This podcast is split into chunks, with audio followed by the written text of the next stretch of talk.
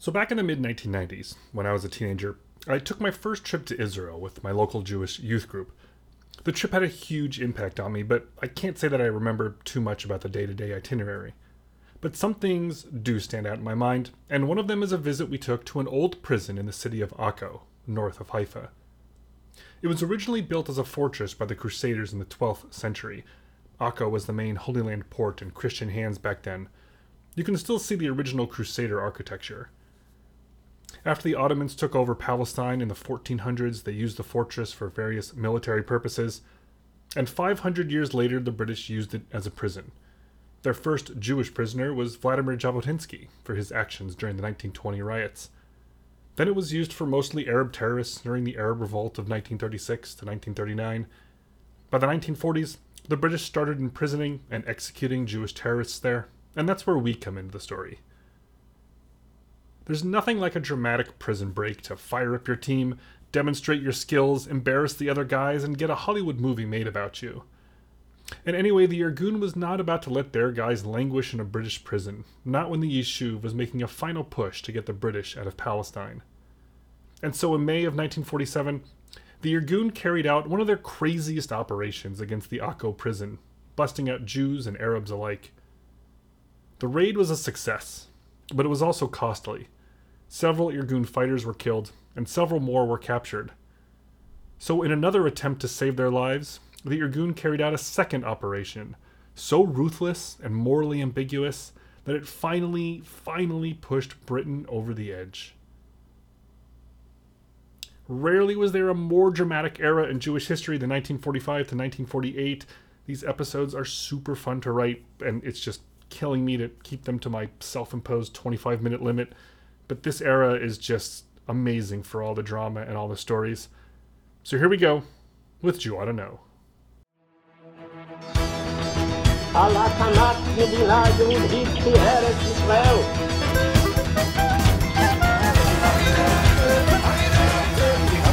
I would say to young people that we can do everyone our share to redeem the world. Following the bombing of the King David Hotel in July of 1946, the Irgun and the Lehi continued their insurgent campaign against the British. The Haganah was out. Ben Gurion refused to continue participating in terrorist attacks, and instead the Haganah turned its attention to illegal immigration, which I'll talk about in a few more episodes from now. But unlike during the hunting season, Ben Gurion refused to offer the British any help in stopping the Jewish resistance.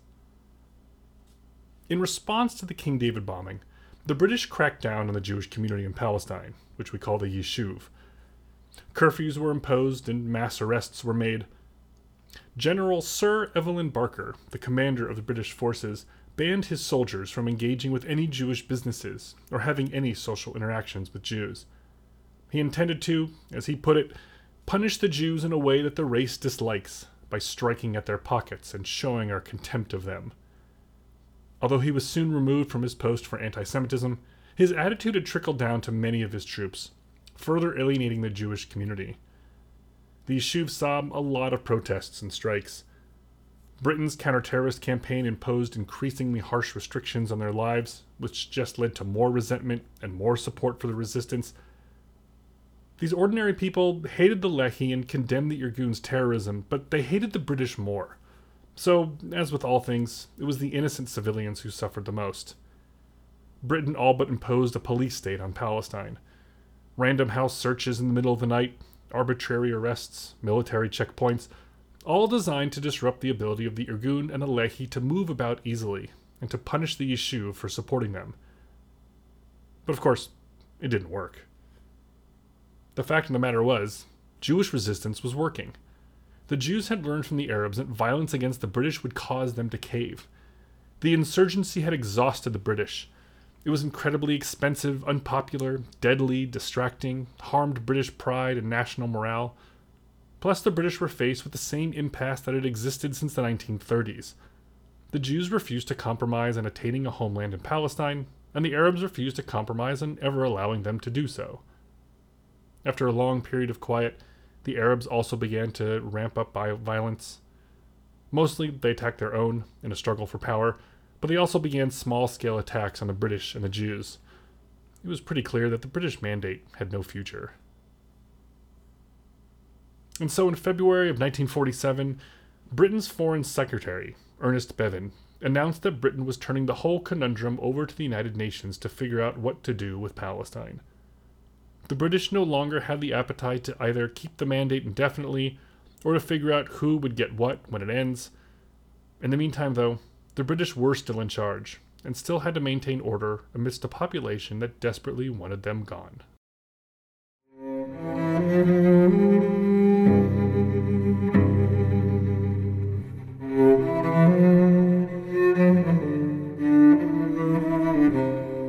The Irgun and the Lehi continued their relentless attacks against the British, especially targeting critical infrastructure like oil refineries, police stations, railways, and government offices.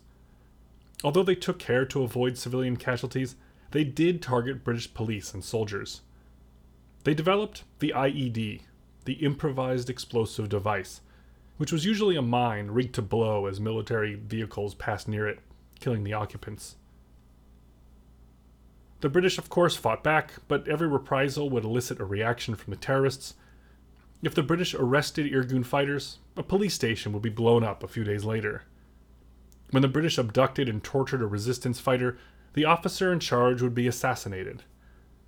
After the Irgun bombed the officers' club in Jerusalem, killing 17 soldiers, the British imposed martial law and shot and killed a four year old Jewish girl standing in front of her home. And on and on and on. The British were forced to keep their soldiers inside fortified camps surrounded by barbed wire, but the Irgun managed to even get inside these sometimes. Nor did the Irgun or the Lehi limit their attacks to Palestine anymore. In October of 1946, the Irgun bombed the British embassy in Rome, wounding three people. In June of 1947, the Lehi mailed letter bombs to high ranking government officials in London, including the Prime Minister, all of which were harmlessly intercepted. But London was terrified, virtually on lockdown, even the royal family was given extra security, all for fear of Jewish terrorism. And by the way, we're talking fairly small numbers here. The Irgun at this point had maybe four or five thousand people, but probably only a third of that number were actual fighters carrying out attacks. The Lehi probably had just a few hundred guys. Amongst the Irgun fighters, though, were four guys whose fates would kick off the Irgun's spectacular operation to free the prisoners in Akko.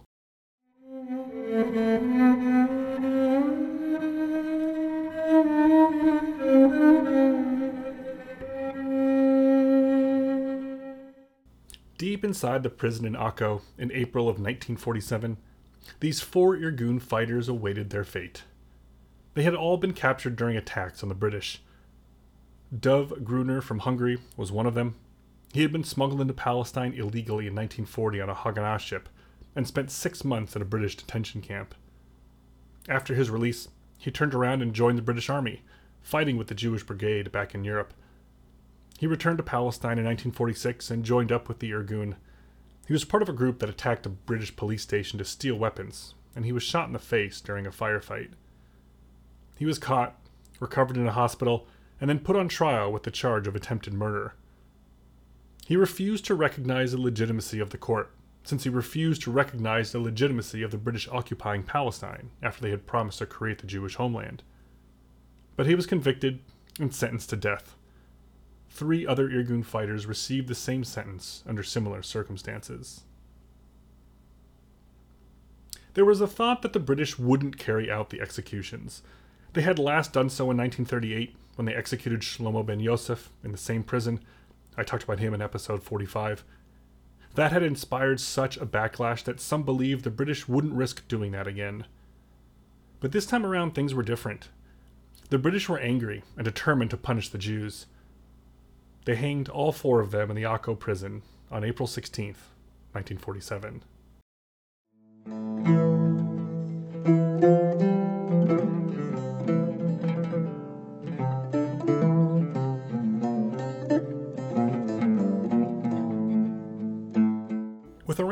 90 Jewish fighters still imprisoned in Akko, the Irgun decided to bust out half of them. It wasn't going to be easy. The fortress had been around for 800 years, and it hadn't lasted that long because it was simple to just kick in the door, you know? In fact, the last person to successfully sack it was King Richard the Lionheart in 1193. Napoleon tried to take it in 1799, but he failed. It was the Alcatraz of Palestine, the most heavily guarded prison around. The imprisoned fighters there had tried to tunnel out, but that had been discovered.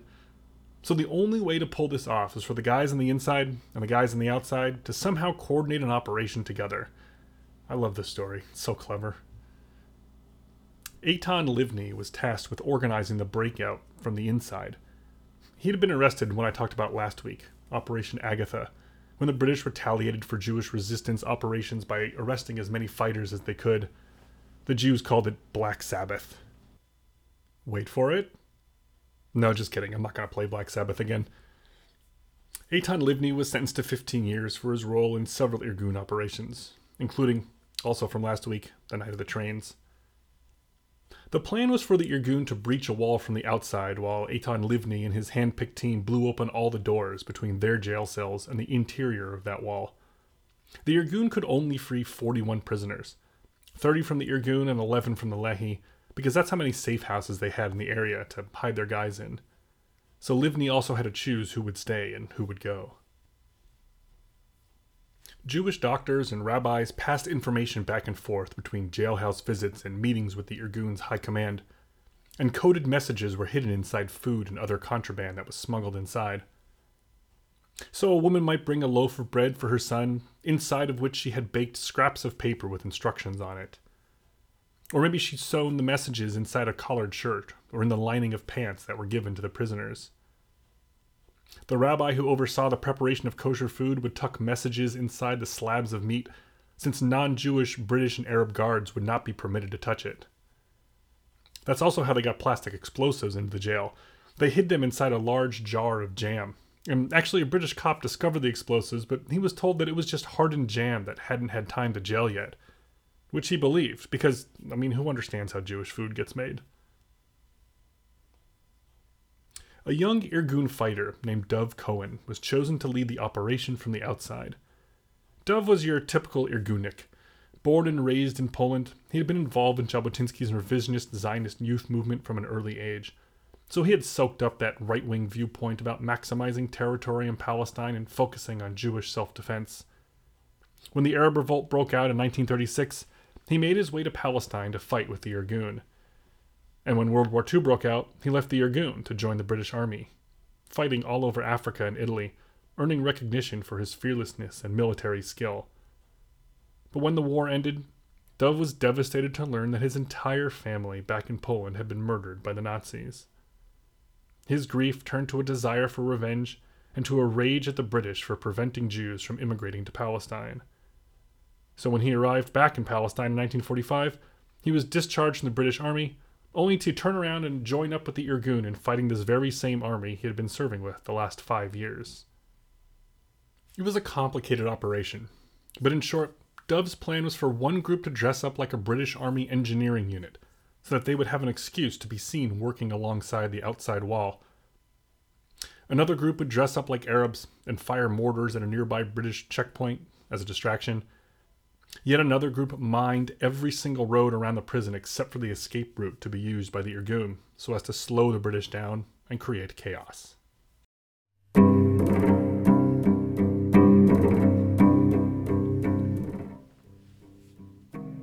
Dressed in stolen British uniforms with stolen British Army trucks, Dov Cohen led the group to the Akko prison on Sunday, May 4th, 1947, it was all timed to coincide with the afternoon exercise break when the Jewish prisoners would be sent out into the yard. And so, in broad daylight, Dov and his team simply stopped by the outside wall, hitched up a bunch of ladders, climbed to the top, and set their explosives without anyone questioning a thing. The explosion blew a massive hole in the wall. The prison was breached.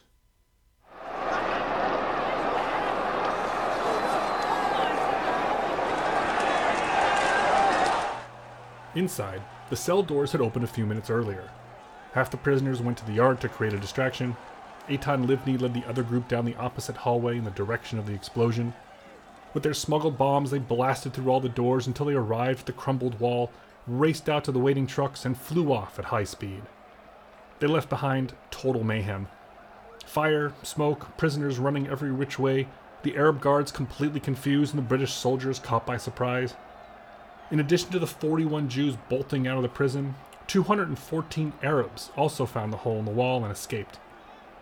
Now, some claim that the Irgun intended to free the Arabs to force the British into spreading their forces even thinner in pursuit, but that seems unlikely. Many, if not most, of the Arab prisoners were there because of attacks against the Jews during the Arab Revolt in the 1930s. Some serious terrorists managed to get out. Meanwhile, while the first part of the operation, getting everyone out, had gone fairly smoothly, the second part was not going so well for the Irgun.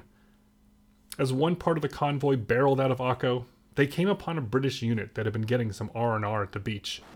They were just getting their act together to respond to the attack on the prison. They opened fire, and one of the trucks carrying the escaped prisoners crashed.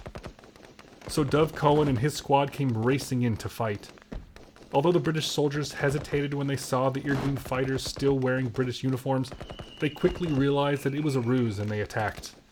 A fierce gun battle ensued. Standing his ground to cover the prisoner's escape, Dov was struck down by 17 British bullets and died. The British managed to recapture everyone from that truck.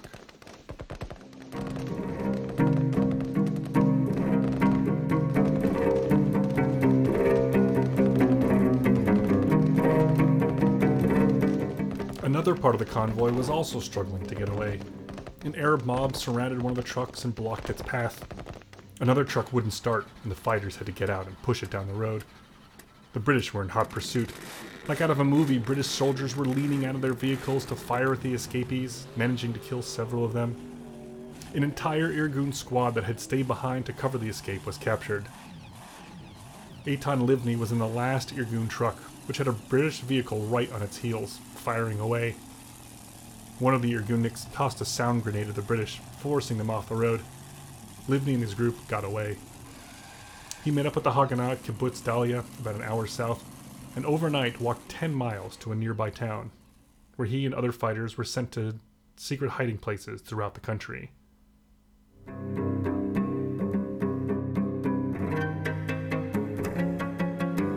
At the end of the operation, of the 41 Jewish prisoners who escaped, 27 made it. Another six were killed, eight were captured. Of the Irgun force, three were killed, including the commander, Dov Cohen, and five were captured. One British soldier was killed and several more wounded. The New York Times called it one of the biggest jailbreaks in history. On the front page the following morning, May 5th, the Times wrote Although one of the least costly attacks in British lives, the prison break was the most daring and sensational one yet made by the Underground. The newspaper noted that it was payback for the four Jews who had been executed there in April.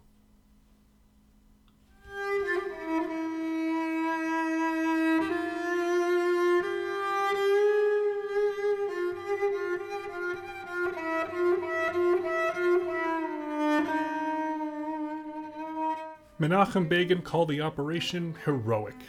The Jewish agency called it an irresponsible, suicidal act. Either way, it was a massive morale boost for the Yishuv and a crushing blow to the British. Even they had to acknowledge that they looked like idiots and that their prestige had sunk to an all time low. The British had already announced early in the year that they were intending to end the mandate and get out of Palestine, although there was no time frame. It was sort of indefinite. As for what would happen with Palestine, whether it would come under the control of either the Jews or the Arabs, the British left that up to the United Nations. The UN had formed a committee, as the UN does, to study the problem, and they arrived in Palestine on the same day as the prison break. And that was on purpose. The Irgun picked that day in a large part to impress upon the United Nations that they would stop at nothing to secure a Jewish state. It was a show of both strength and desperation, and it did not go unnoticed by the UN. Because coming back into our picture at this point are the Arabs, and our chief bad guy, Hajj Amin al Husseini. Having allied with Hitler during the war, he was in Germany when the war ended and only barely managed to escape to neutral Switzerland. But the Swiss sent him back to Germany, where the French grabbed him, and more or less put him under house arrest in Paris, which, if you ask me, doesn't sound so bad, but he wasn't happy with it, and he soon escaped. He snuck into Egypt, where he set up shop in the royal palace. Remember, Husseini had used the Arab revolt in the 1930s to wipe out all his opposition, so his people were all still in place in Palestine. Now that he was back, the Palestinian Arabs fell under his influence once again, and again the British recognized him as a legitimate representative of the Arabs. He began organizing protests against the Zionists and made it clear that any UN decision in favor of the Jews would be met with violence. As the British mandate was now officially on its way out, the Arabs were determined that under no circumstances would the Jews be allowed to have their own state. And so the British found themselves, as usual, between a rock and a hard place. They were getting out of Palestine, although they didn't know when, and leaving its fate to the rest of the world to determine. But in the meantime, they still had to maintain law and order, run the place, fight against the Jewish insurgency, and now also prevent the Arabs and the Jews from fighting each other again. Morale was low, frustration was high, money was flying out the door to support a massive military and police presence, and they still clung to the white paper of 1939, refusing to allow open Jewish immigration to avoid angering the Arabs. And as long as that was the case, the Yishuv was not going to let up.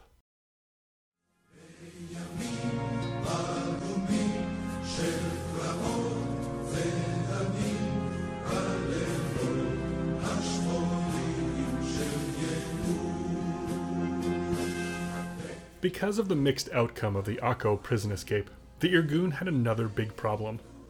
Five of their number had been captured by the British and tried under the maximum penalties. Although two of them got life imprisonment because they were teenagers, three of the Irgun fighters were sentenced to death. So it was basically back to square one, the same situation that the Irgun faced in April that had kicked off the prison break, except that trick couldn't be repeated again. The Irgun needed another plan to save those guys, Menachem Begin had one. It was totally ruthless, deeply morally ambiguous, and in Begin's own words, a cruel act. It would also be the straw that at long last broke the camel's back. After almost 30 years occupying Palestine, this would prove to be the final blow. The British would decide that it was time to go. That's next time. Lehitrot. See you later.